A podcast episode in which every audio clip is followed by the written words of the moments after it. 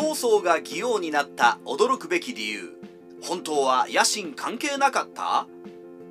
曹操は西暦216年義王になっています。それまで漢の中心のポーズをとっていた曹操の義王朝への土台固めに見える天心は綺麗事言ってもやっぱり天下が欲しかったんだろ？うという人間の浅ましさを際立たせる行動にも思えます。でも曹操が義王になったのは野心以外のやむを得ない事情によるものだったとしたらどうしますか？ではここで皆さんに質問です。五漢の時代において衆木と志士と大衆と賢霊ではどちらが偉いですか？ここでえー、っとと考えてしまったあなた。残念間違いです。答えは全部同じ。皇帝のもとに全部対等です。そもそも中央集権制は皇帝のもとに全ての権力を集めるものですから皇帝以外に命令系統に上下が存在しては困るのです。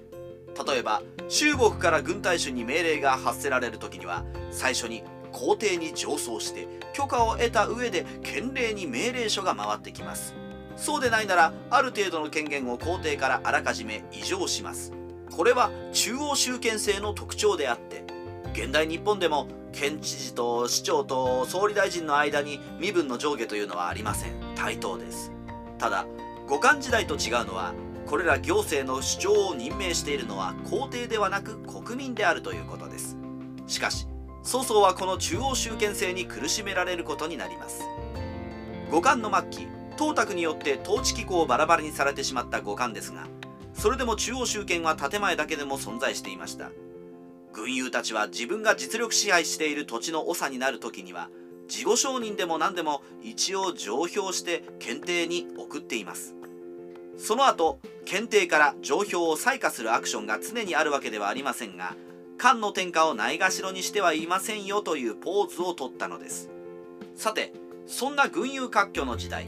軍友は衆木や衆志士になることが多いのですがこれはこのような役職が軍隊を保有することができるからです。ただしたとえ衆木になっても領域下にある軍隊主や県令県庁というポストは衆木と立場が対等であって独裁的に動かす権限がありませんでした。特に軍隊主はそれぞれ軍を統治する兵力を保有していました。反東卓連合軍に名前を連ねた人々を見てみても陳留軍隊主長長課題軍隊主王京東軍隊主凶暴渤海軍隊主炎章交渉軍演術奇襲木韓福予習志士甲中演習志士龍太らが名を連ねています。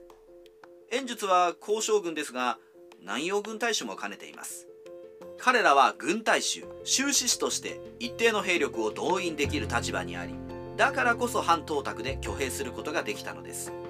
曹操もこの軍隊主だらけの反東卓連合軍に参加しましたが彼の肩書きは興奮武将軍だったので自前の兵力がなく資金援助や財産処分でお金を作りようやく5000の歩兵を獲得し参加を勝ち取っています。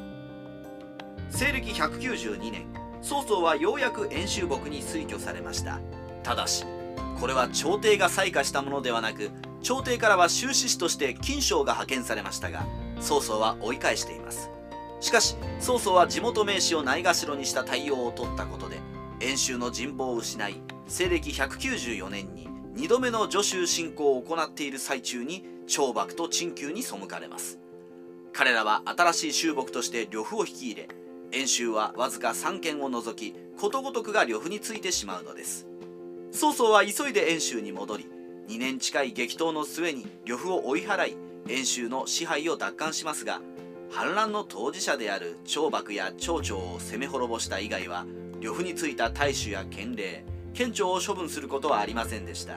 理由は五漢の中央集権制のために早々に大衆や県令の行動を法的に処罰する権限が存在しないためでした。曹操が演習木であろうと軍隊主も県令も県庁も立場は対等なのでそれに従う義務はないわけです。腹渡が煮えくり返る曹操ですが中央集権の壁の前に泣き寝入りするしかありません。曹操は助州大虐殺で名思想に嫌われた悪名を払拭しようと検定擁立に動きます。また屯田制を辺境ではなく荒廃した領地内で行い生産性を向上させます。曹操の支配地域は優秀清州紀州平州試練演習予州助州揚州領州の10州に拡大していきますが同時に曹操は自己の権限の小ささに悩みます。それは曹操が直接動かせる兵力が紀州だけであるということです。